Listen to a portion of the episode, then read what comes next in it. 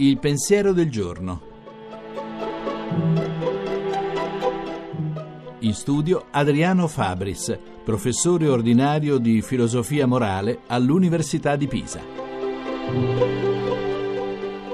Qualcuno forse ricorderà un film di qualche anno fa, Seven Pounds, Sette anime, di Gabriele Muccino. Il protagonista provoca una catena di incidenti e la morte di molte persone perché mentre guida non riesce a non rispondere a un sms. Passerà il resto della sua vita cercando di rimediare al suo errore. Se quello che il film metteva in scena era un monito, certo, questo monito non è stato ascoltato. Sempre più spesso vediamo persone che con una mano guidano, con l'altra maneggiano lo smartphone e con lo sguardo oscillano fra questo e la strada. A poco valgono dunque i richiami, le esortazioni, le sanzioni contro i pericoli derivanti da tale comportamento.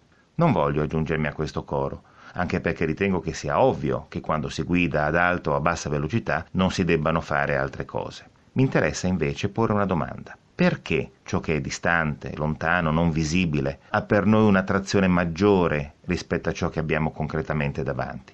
In effetti, le tecnologie quasi ci impongono di restare sempre connessi e noi pensiamo di conseguenza che sia meglio badare a chi non c'è piuttosto che chi ci sta di fronte, in barba a ogni forma di realismo.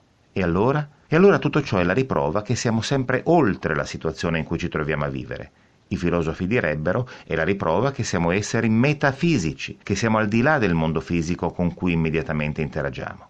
Non è un male, certo, è il contrassegno dell'essere umano, basta solo non esagerare nel farlo vedere. La trasmissione si può riascoltare e scaricare in podcast dal sito pensierodelgiorno.rai.it.